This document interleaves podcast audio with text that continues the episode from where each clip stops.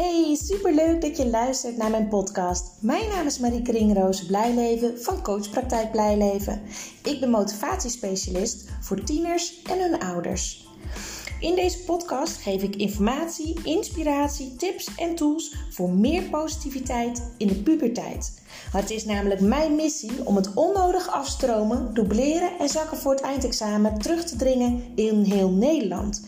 Ik weet inmiddels uit ervaring dat als het contact tussen ouder en tiener positief is, dat dat direct effect heeft op het welbevinden en de schoolresultaten van een tiener. Een motivatieprobleem is namelijk een gevolg, geen oorzaak. Enjoy! Hey, goedemorgen. Hier bij een nieuwe podcast. En ik zit in de auto, zoals je wellicht hoort, aan de achtergrondgeluiden. Ik uh, ben op weg naar mijn, uh, mijn sportles, mijn personal training van de vrijdagochtend, wat ik elke vrijdag van 10 tot 11 doe. En ondertussen neem ik dus een podcast op. Dat leek me een mooie combinatie. Um, en deze podcast wil ik jullie eigenlijk het verhaal delen wat ik vanmiddag ook op het Fioretti College in Hillegom ga delen. Uh, met een docenten studiemiddag over motivatieproblematiek in het onderwijs. En dit verhaal is eigenlijk hetzelfde als wat ik ook aan uh, ouders deel op een ouderavond. En het is eigenlijk een soort van generale repetitie voor vanmiddag. En mochten de docenten het willen terugluisteren, dan kunnen ze ook deze podcast luisteren. Dus ik dacht, nou, dit is een win-win-win situatie. Voor mij een generale, voor de docenten een, uh, een backup, zeg maar, of een backup om, om, om terug te luisteren. Uh, en voor ouders is het natuurlijk ook waardevol. Nou, ik zal mezelf niet helemaal gaan voorstellen nu in deze podcast, want de meeste luisteraars weten inmiddels wel, uh, wel wie ik ben. En anders kan je natuurlijk eerdere podcast nog even luisteren. En waar ik vooral uh, informatie over wil delen, is waar leerlingen vooral tegenaan lopen en wat de mogelijke oorzaak is van motivatieproblematiek. Er zijn natuurlijk heel veel verschillende oorzaken, maar ik begin bij het begin. En het begin begint eigenlijk bij de gezinspatronen die ik de afgelopen jaren in alle gezinnen die ik begeleid tegenkom. En die vind ik zelf heel interessant. Dat is echt puur duidelijk geworden doordat ik nu een aantal jaren ontzettend veel gezinnen heb gesproken met tieners met motivatieproblematiek. Wat het patroon is, is dat er twee typen ouders zijn. En het maakt eigenlijk hierbij niet uit of de ouders gescheiden zijn uh, of, of bij elkaar wonen. Er zijn eigenlijk altijd twee typen ouders. Type 1 is de ouder die uh, heel goed is in consequent zijn. Die ook hele duidelijke grenzen heeft en aan kan geven. Sommige van deze ouders uh, ja, zijn misschien wel een tikkeltje autoritair. Dat klinkt direct heel negatief, maar dat hoeft niet direct heel ernstig te zijn, zeg maar. Dit, zijn ook, dit is ook het type wat uh, vaak veel werkt, veel van huis is. Uh, daardoor ook minder op emotioneel vlak betrokken bij de, bij de kinderen is. Um, ja, dit, dat is het eigenlijk. En Waar deze groep vaak tegenaan loopt, is dat deze ouder vaak in een negatieve sfeer thuiskomt. Dan is er alweer allemaal strijd en ruzie. En deze ouder heeft dan ook zoiets van: Weet je, ik zet weer eventjes de grenzen duidelijk neer en de kaders. Maar tegelijk voel ik me daardoor eigenlijk altijd de boeman of de boevrouw. En ik wil tegelijk die andere ouder ontlasten. Hè, als je met twee ouders uh, in, een, in een huis leeft. En het gevolg is dat deze ouder niet graag meer thuis is, thuis komt. Dus soms gewoon langer gaat werken uh, om maar minder in die negatieve sfeer terecht te komen. Uh, waardoor eigenlijk nog meer op die andere ouder terechtkomt. En dat is een visieuze cirkel die dan ontstaat. Dus dit is type 1. Type 2 is de ouder die um, vaak ook werkt, maar wel meer op emotioneel vlak ook een band heeft met de kinderen en contact heeft met de kinderen. Deze is ook het meest bij de kinderen aanwezig thuis en beschikbaar. Dus ook uh, strijd rondom huiswerk, uh, rondom feestjes. nou, noem maar op waar de strijd allemaal over staat, bestaat. Ontstaat bedoel ik eigenlijk. Schermpjes. dat komt op deze ouder terecht. Deze ouder is daardoor ehm, wat meer vermoeid, daardoor meer emotioneel. Ehm, ja, die kan wel wat minder goed de grenzen aangeven. En daardoor dus ook minder consequent in de aanpak. En heeft heel erg het gevoel alle ballen van het gezin in zijn eentje hoog te houden. Dat is eigenlijk type 2. En beide types hebben natuurlijk hun, hun, hun sterke kanten en, uh, en, en de minder sterke kanten, laat ik het even zo zeggen. je kan elkaar daardoor juist helpen eh, en, en in balans houden. Maar dan moet je dat wel van elkaar weten en moet je op elkaar aansluiten en elkaar serieus nemen en, en ja, helpen in, in, ja, in de worstelingen, laat ik het zo zeggen. Je moet een team zijn. En nogmaals, het maakt hierbij niet uit of je in één huis woont of niet. Je kan dit met elkaar doen als je daarvoor open staat, als je dat belangrijk vindt. Dan hebben we nog de tieners. Die hebben ook last van die negatieve sfeer in huis. Tieners die zijn natuurlijk steeds meer aan het loskomen van, uh, van hun ouders. En om los te komen van je ouders, heb je je ouders minder nodig. Je wil ze minder nodig hebben, moet ik zeggen. Je gaat meer je eigen mening vormen. Je neemt niet alle regels meer klakkeloos aan. Je krijgt een, een weerwoord. En als je je dan niet gezien, gehoord of serieus genomen voelt, dan ga je schreeuwen. Bijvoorbeeld. Want schreeuwen is een teken van onmacht. Hè? Van als iemand schreeuwt, dan heeft hij het idee dat hij niet gehoord wordt. Letterlijk en figuurlijk. En op den duur, als je tegen elkaar aan het schreeuwen bent, dan praat je niet meer met elkaar. Dan ben je tegen elkaar aan het praten. Je bent alleen maar bezig met het uh, proberen te vervullen van je eigen behoeften. En dan kan je dus beter een gesprek stoppen. Want dan is het geen gesprek meer. Zodra er geschreeuwd wordt, stopt ermee. Dus die tieners die ervaren dus ook heel veel negativiteit en strijd in huis. En ze hebben het gevoel dat het allemaal door hun komt. Dat zij de oorzaak zijn. En ja, zijn dan daarom ook niet graag meer thuis. Wat doen ze? Ze gaan nog meer weg, nog meer naar vrienden, zitten veel op hun kamer, uh, trekken zich terug, delen veel minder met ouders, omdat ze het niet meer willen opzoeken. Nou, en dit patroon van deze twee type ouders en de tieners kom ik echt dagelijks tegen in gezinnen. En er zit natuurlijk veel meer achter. Want ik vertelde net al over type 1, type 2. Ik laat even in het midden of type 1 een vader of een moeder is. Of een type, en type 2 ook. Want dat verschilt per gezin namelijk. Het is niet zo zwart-wit. Tuurlijk zijn er bepaalde van een bepaald type meer van het ene geslacht dan van het andere geslacht, zeg maar. Maar het staat niet vast. Maar ik vind het wel interessant om jullie mee te geven wat kinderen eigenlijk meekrijgen van hun vader en wat ze meekrijgen van hun moeder. Van hun moeder krijgen ze mee vertrouwen in de wereld. Het ontwikkelen van contact, eh, vriendschap, een liefdesrelatie, durven steunen op de ander. En van de vader krijgen ze mee grenzen leren herkennen en aangeven. En ze krijgen van de vader mee ambities. Nou kan je je voorstellen dat als met je vader ruis op de lijn is, dat je dus moeite hebt met grenzen aangeven en herkennen.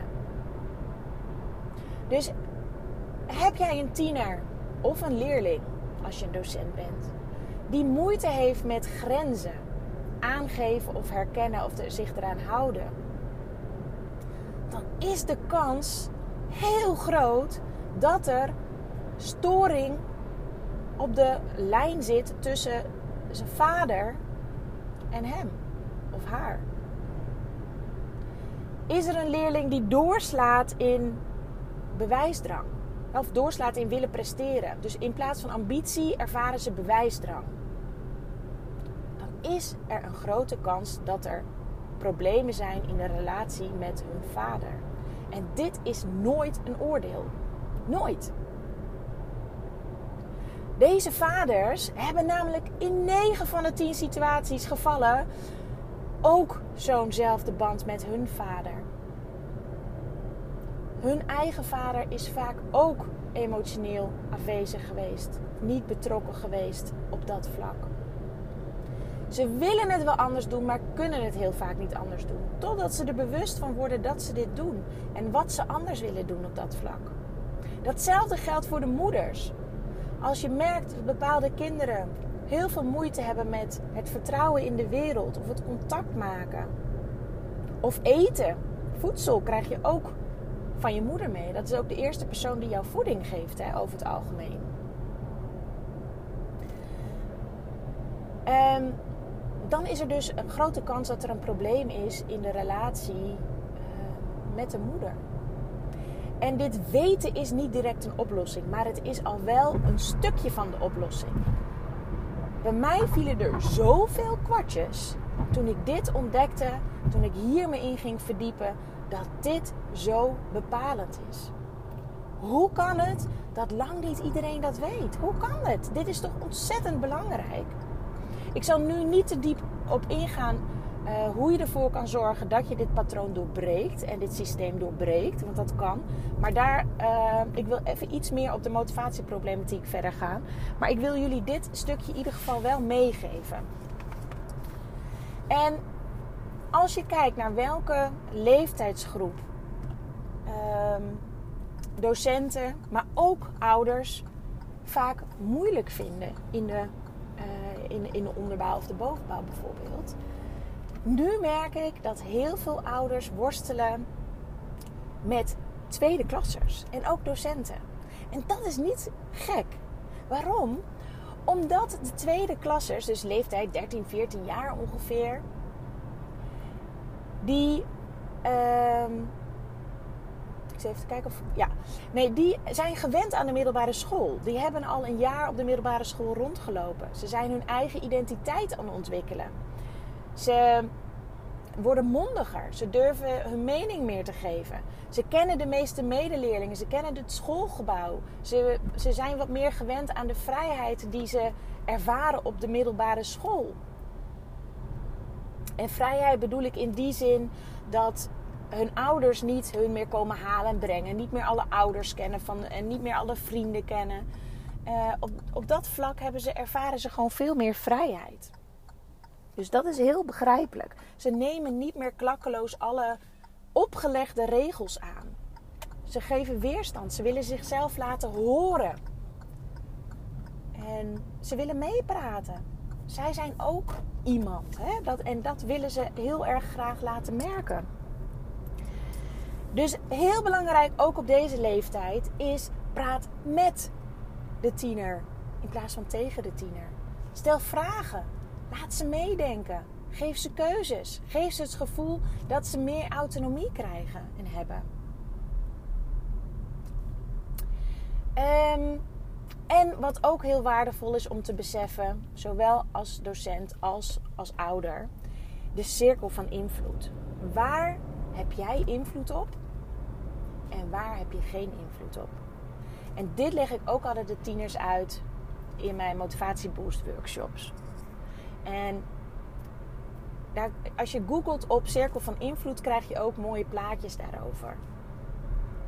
Jij hebt namelijk alleen maar invloed op hoe jij met dingen omgaat.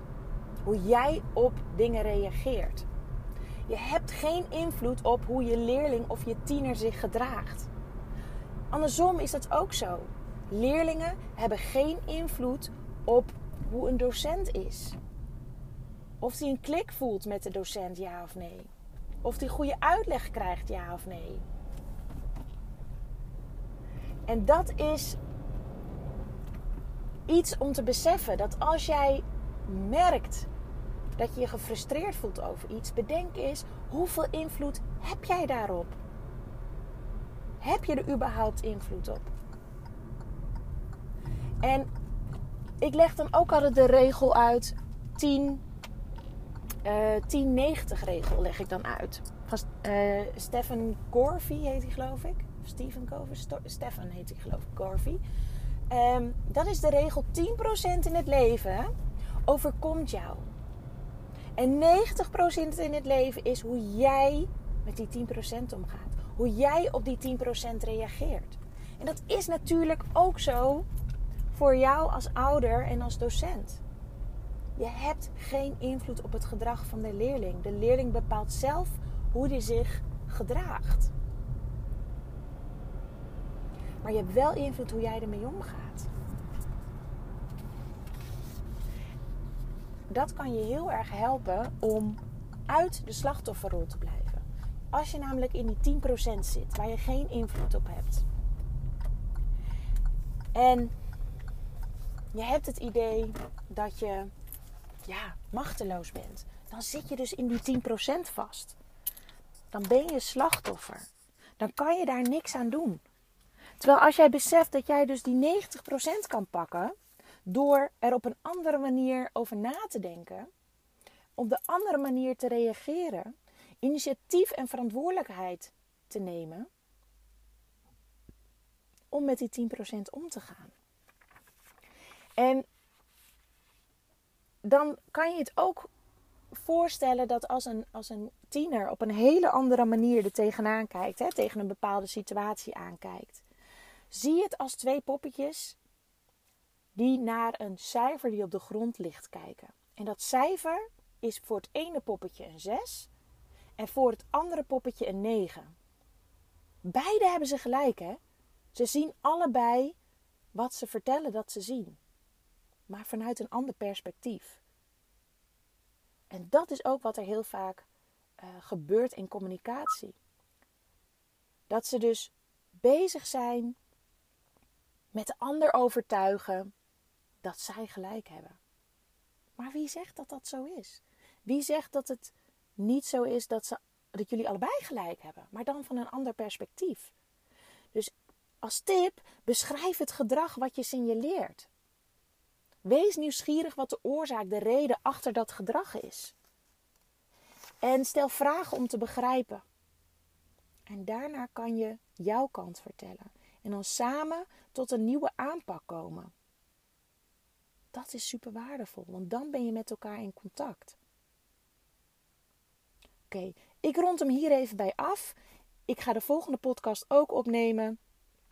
Um, dan ga ik verder over wat ik ga delen. En dan gaat het onder andere over de twee verschillende typen motivatieproblemen die er zijn. Ik wens jullie alvast een heel fijn weekend. Doei doei!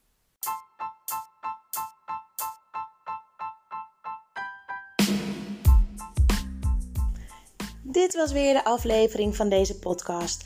Ik hoop dat je het leuk hebt gevonden, dat je er veel informatie, tips en inspiratie uit hebt kunnen halen. Ik ben ontzettend benieuwd wat jij van deze podcast vond en wat je eruit hebt gehaald. Want ik neem ze op, maar ik wil heel graag weten hoe het is voor jou als luisteraar om dit allemaal te horen. Wil je mij dat laten weten via een persoonlijk berichtje? Dan vind ik dat hartstikke leuk. Wil je andere ouders motiveren, stimuleren? En inspireren met deze podcast, deel het dan op social media. En wil je mij contacten? Dat kan via www.coachpraktijkblijleven.nl. En wie weet spreken we elkaar snel. Fijne dag!